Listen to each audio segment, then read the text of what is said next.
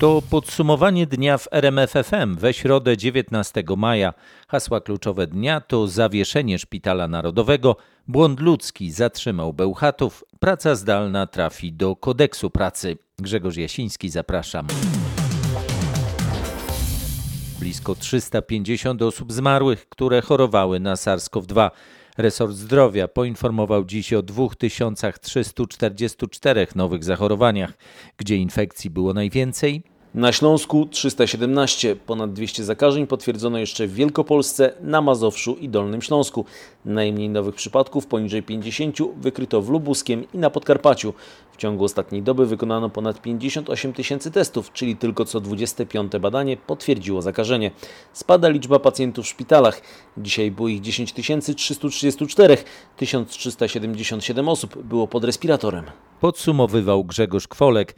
W niedzielę ze szpitala tymczasowego na Stadionie Narodowym zostanie wypisany ostatni pacjent, a działalność placówki zostanie zawieszona, poinformował minister Michał Dworczyk. Większość infrastruktury pozostanie na stadionie. Żeby być takim zabezpieczeniem, zabezpieczeniem, które mamy nadzieję, że nie będzie e, wykorzystane, ale które w sytuacji, gdyby pojawiła się czwarta fala albo sytuacja epidemiczna gwałtownie by się pogorszyła, żeby w sposób e, prosty w ciągu kilkudziesięciu godzin można było przywró- przywrócić funkcjonowanie e, tej placówki. To był pierwszy szpital tymczasowy budowany w Polsce w czasie pandemii. W sumie pomoc otrzymało w nim ponad 1800 pacjentów. Nie będzie obowiązku szczepień przeciw COVID-19 dla mieszkańców i pracujących w Wałbrzychu na Dolnym Śląsku. Uchwałę, która wprowadzała taki obowiązek, przyjęła Rada Miasta.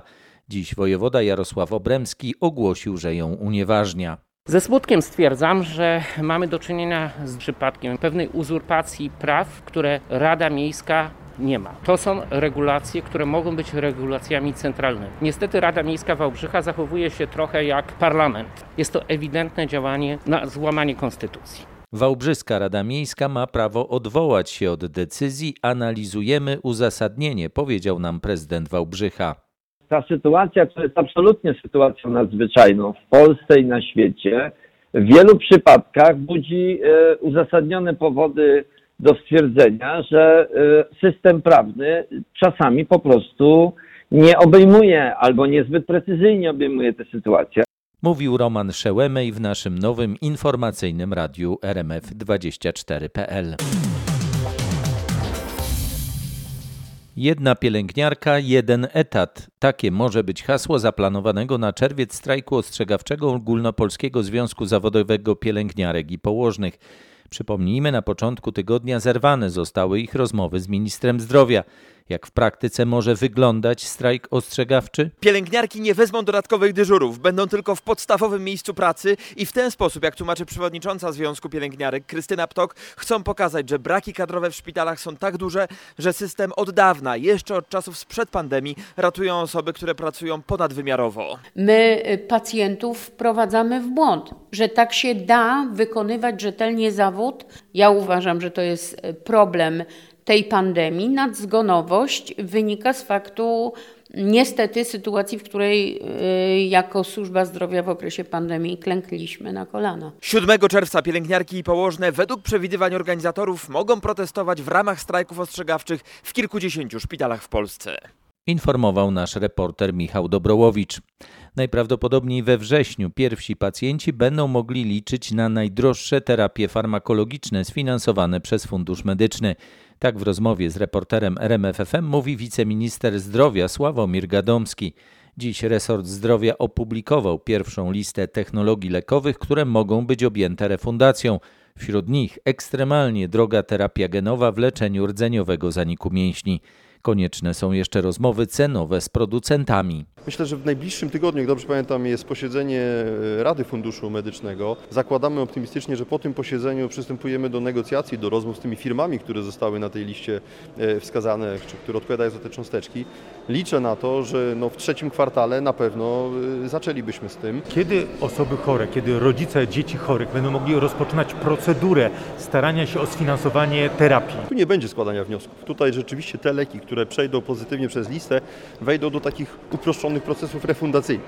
Nie będzie list, nie będzie wniosków, one będą możliwe do stosowania przez klinicystów w taki sposób, nazwijmy to, otwarty. Z ministrem Gadomskim rozmawiał Mariusz Piekarski. Dofinansowanie kredytu hipotecznego za każde urodzone dziecko jednak nie dla każdego. Nie każdy dostanie też obiecywaną państwową gwarancję wkładu własnego. Rząd zmienia złożone w sobotę obietnice dotyczące wsparcia młodych rodzin. Krzysztof Berenda uważnie przeanalizował, co zmienia się w deklaracjach polityków. Po pierwsze, okazuje się, że program polegający na tym, że za każde dziecko państwo spłaci część kredytu hipotecznego, nie będzie dotyczył wszystkich. Będzie bowiem dotyczył tylko tych rodzin, które dopiero urodzą dzieci. W jakimś momencie musieliśmy zacząć ten program.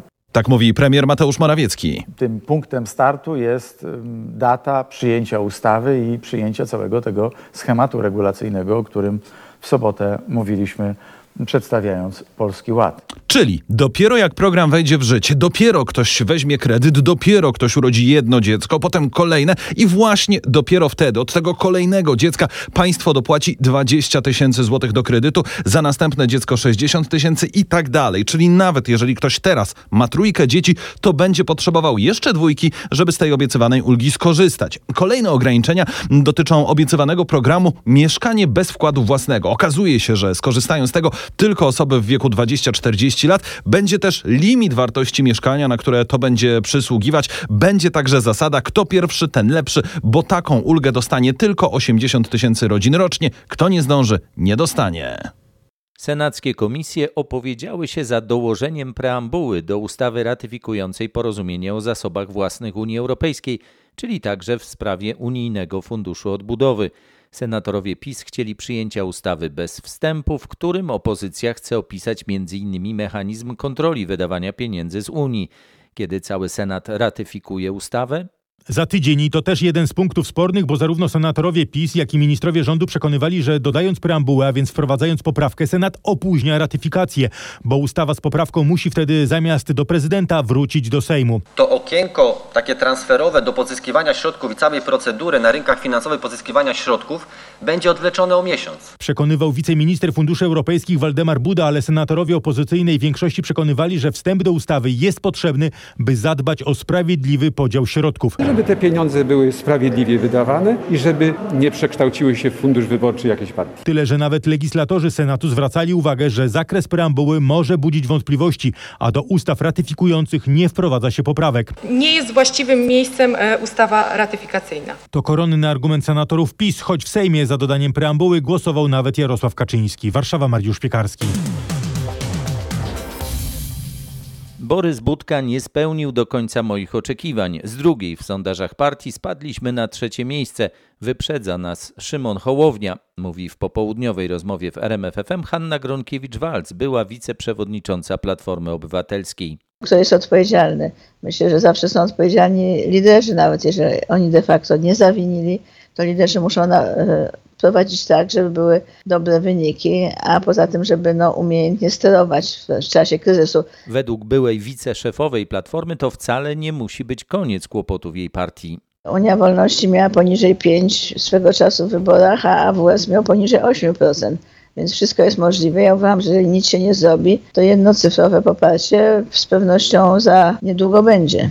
Na razie w tych najmniej korzystnych sondażach Koalicja Obywatelska ma 11-12%. Całą rozmowę Marcina Zaborskiego z Hanną Gronkiewicz-Walc polecamy na rmf24.pl. Błąd ludzki był przyczyną awarii w elektrowni Bełchatów, twierdzi wiceminister klimatu Piotr Dziadzio. Usterka miała pojawić się na rozdzielni w Rogowcu, obsługiwanej przez polskie sieci elektroenergetyczne. Przez ponad dobę nie działały wszystkie bloki energetyczne. W krytycznym momencie trzeba było wyłączyć aż 10 z 11 podzespołów elektrowni. Właściciel elektrowni chce walczyć o odszkodowanie. Chodzi o zwrot poniesionych kosztów i wyrównanie strat, takich jak na przykład niesprzedana energia elektryczna. Na razie trwa przygotowywanie szacunków. Wstępne dane powinny być znane pod koniec tygodnia. Awaria wystąpiła poza siłownią, podkreśla rzeczniczka elektrowni Sandra Apanasionek. Połączenie 10 bloków energetycznych nie było awarią jakiegokolwiek urządzenia czy instalacji na terenie elektrowni. PSE nie chce ujawnić dokładnego przebiegu usterki, która pojawiła się w stacji rozdzielczej w Rogowcu.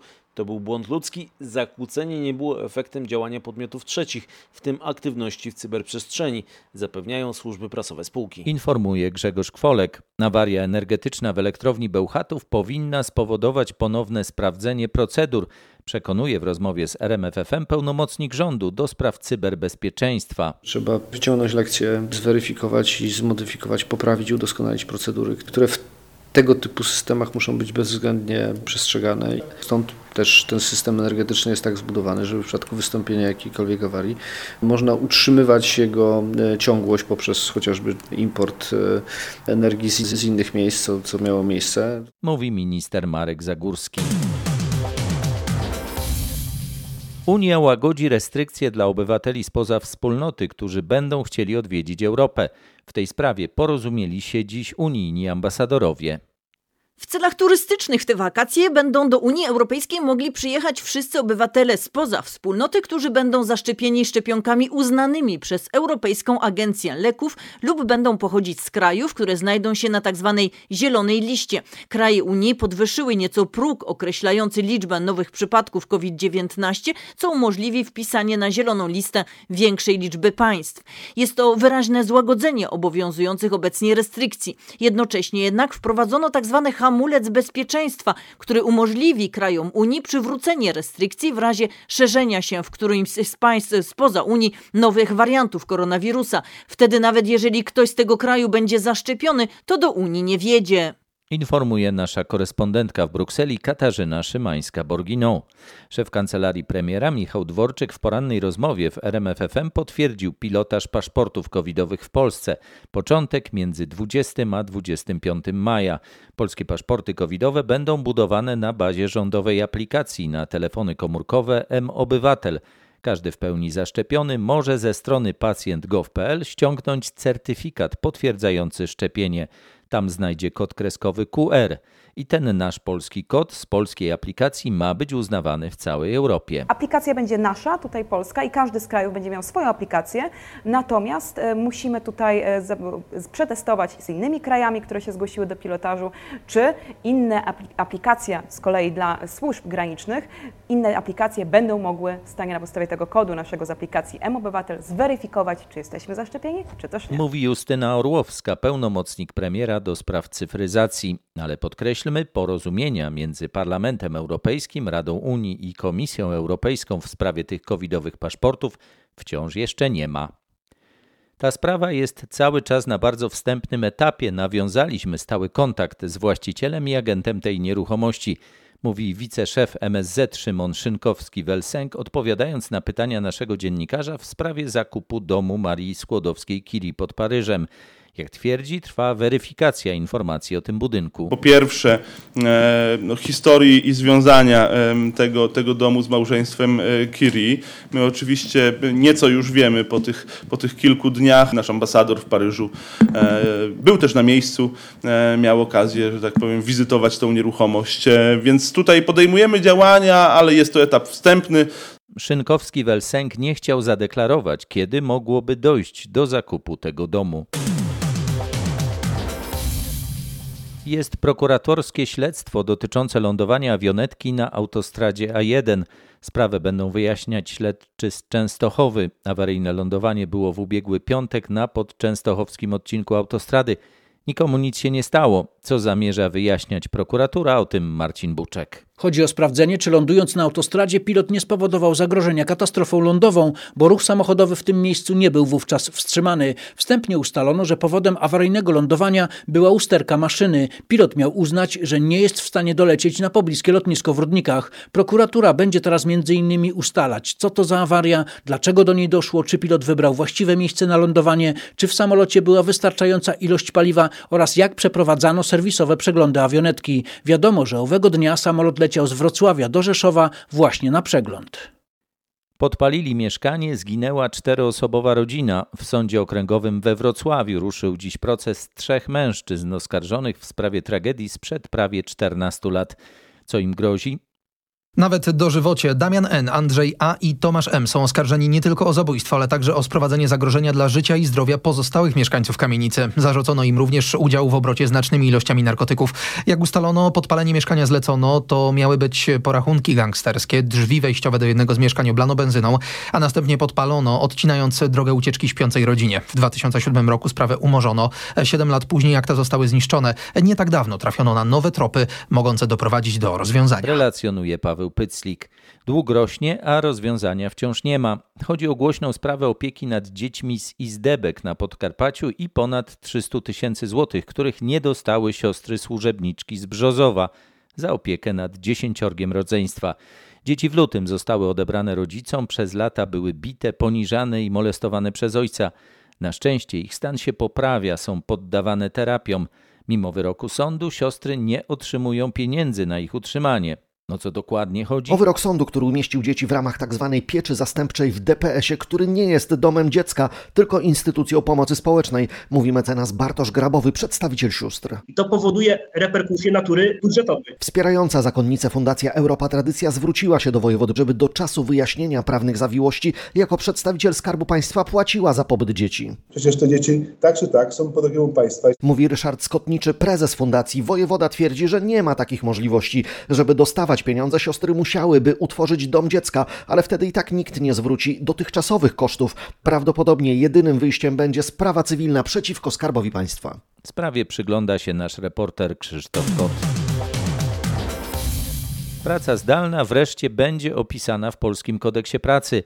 Pracownik będzie mógł za nią dostać dodatkowe pieniądze. Jest już gotowy projekt ustawy w tej sprawie. O tym, czy ktoś pracuje z siedziby firmy, czy pracuje zdalnie, mają wspólnie decydować szef i pracownik. Generalnie to ma być kwestia do ustalenia. Będą jednak sytuacje, w których to wszystko będzie narzucane jednostronnie. Na przykład w sytuacjach krytycznych, choćby przy kolejnej fali COVID-u, szef będzie mógł nakazać pracę zdalną. Z drugiej strony, każdy pracownik będzie dysponował pulą 12 dni pracy zdalnej na żądanie rocznie.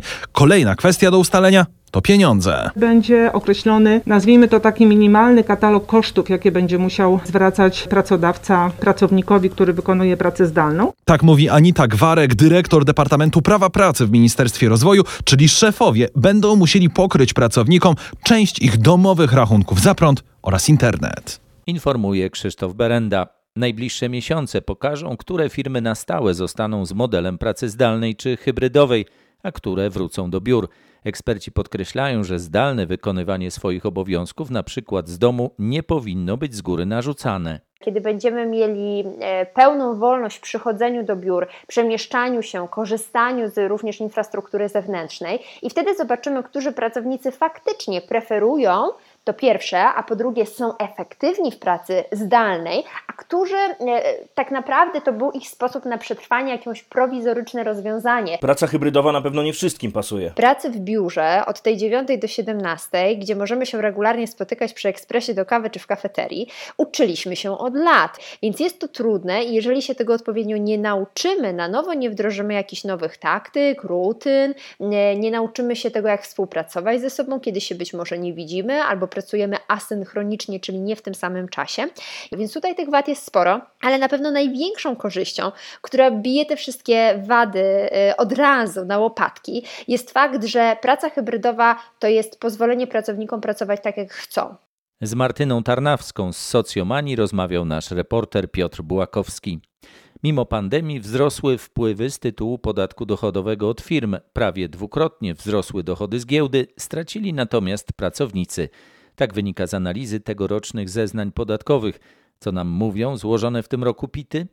Chociażby to, że przybyło milionerów. Mamy ich o 166 więcej i najwięcej z nich prowadziło działalność gospodarczą. Mówi Małgorzata Brzoza z Izby Administracji Skarbowej w Szczecinie. Podatek od dochodu z działalności gospodarczej wzrósł o 90 milionów złotych, o 2 miliony spadł natomiast ten płacony przez zatrudnionych na etacie czy umowie zleceniu. To oznacza, że w ujęciu globalnym na pandemii stracili pracownicy, a nie pracodawcy. Ciekawostki ze statystyk podatkowych z zachodniopomorskiego wydobyła nasza reporterka Aneta Łuczkowska. Droga prowadząca na lotnisko w Pyrzowicach pod Katowicami wreszcie przebudowana. Teraz kierowcy na 10-kilometrowym odcinku w każdą stronę mogą jeździć dwoma pasami.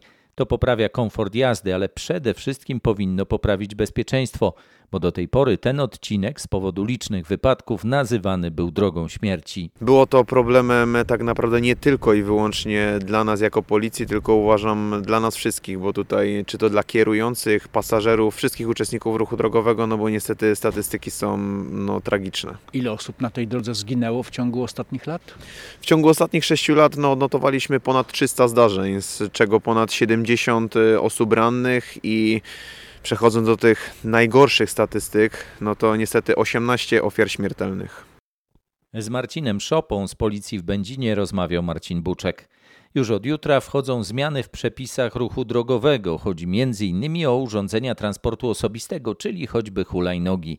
Na takich elektrycznych urządzeniach nie będą mogły jeździć osoby poniżej 10 roku życia.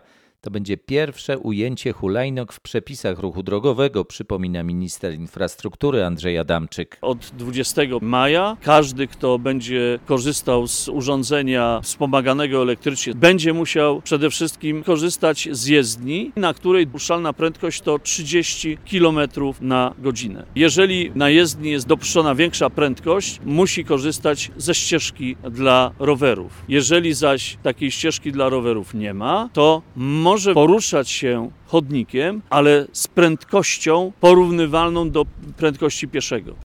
Maksymalna szybkość takich urządzeń nie może przekroczyć 20 km na godzinę. Osoby poniżej 18 roku życia będą musiały posiadać kartę rowerową. Rząd powinien wycofać się z planów podniesienia opłaty reprograficznej, apeluje Federacja Konsumentów. Chodzi o dodatkową opłatę w wysokości 4% od zakupu nowych telewizorów, komputerów, tabletów i pozostałego sprzętu audio-wideo. Rząd zapowiada, że z tych pieniędzy pokryje koszty ubezpieczeń dla artystów. Jakie są argumenty federacji? Główny to ochrona najuboższych, zagrożonych tzw. Tak wykluczeniem cyfrowym, czyli brakiem dostępu do internetu i nowoczesnych technologii. Ponad 10% Polaków nigdy nie korzystało z internetu, nawet milion uczniów nie ma własnego komputera. Największa bariera to cena sprzętu, ostrzega prezes Federacji Kamil Plus-Kwadombrowski. Sprowadzenie takiego podatku po prostu odbije się na cenach na półkach sklepowych. I wylicza, że najtańszy laptop kosztujący obecnie 2,5 tysiąca zdrożeje co najmniej o 100 zł. Sytuację artystów emerytów można poprawić inaczej raczej bez uderzania w najsłabszych Polaków, podkreśla federacja. Jej opinię przedstawił Grzegorz Kwolek. Siatkarska Plus Liga chce otworzyć się na klub zagraniczny. Do rozgrywek ligowych w przyszłym roku może dołączyć mistrz Ukrainy, Barkom Karzany Lwów. Rozmowy trwają już od dłuższego czasu, a teraz zgodę wyraziły kluby plus ligowe. Skąd pomysł, by klub z Ukrainy grał w polskiej lidze? Władze ligi dołączenie zespołu chcą wykorzystać marketingowo, by pozyskać nowych kibiców. W Polsce mieszka bowiem coraz więcej Ukraińców, którzy mogliby przyjść zobaczyć mecze drużyny ze swojego kraju. Od sezonu 2022-2023 liga ma zostać poszerzona do 16 zespołów i dzięki temu znajdzie się miejsce dla drużyny z Lwowa. 14 zespół zagra baraż z drugim zespołem z pierwszej ligi.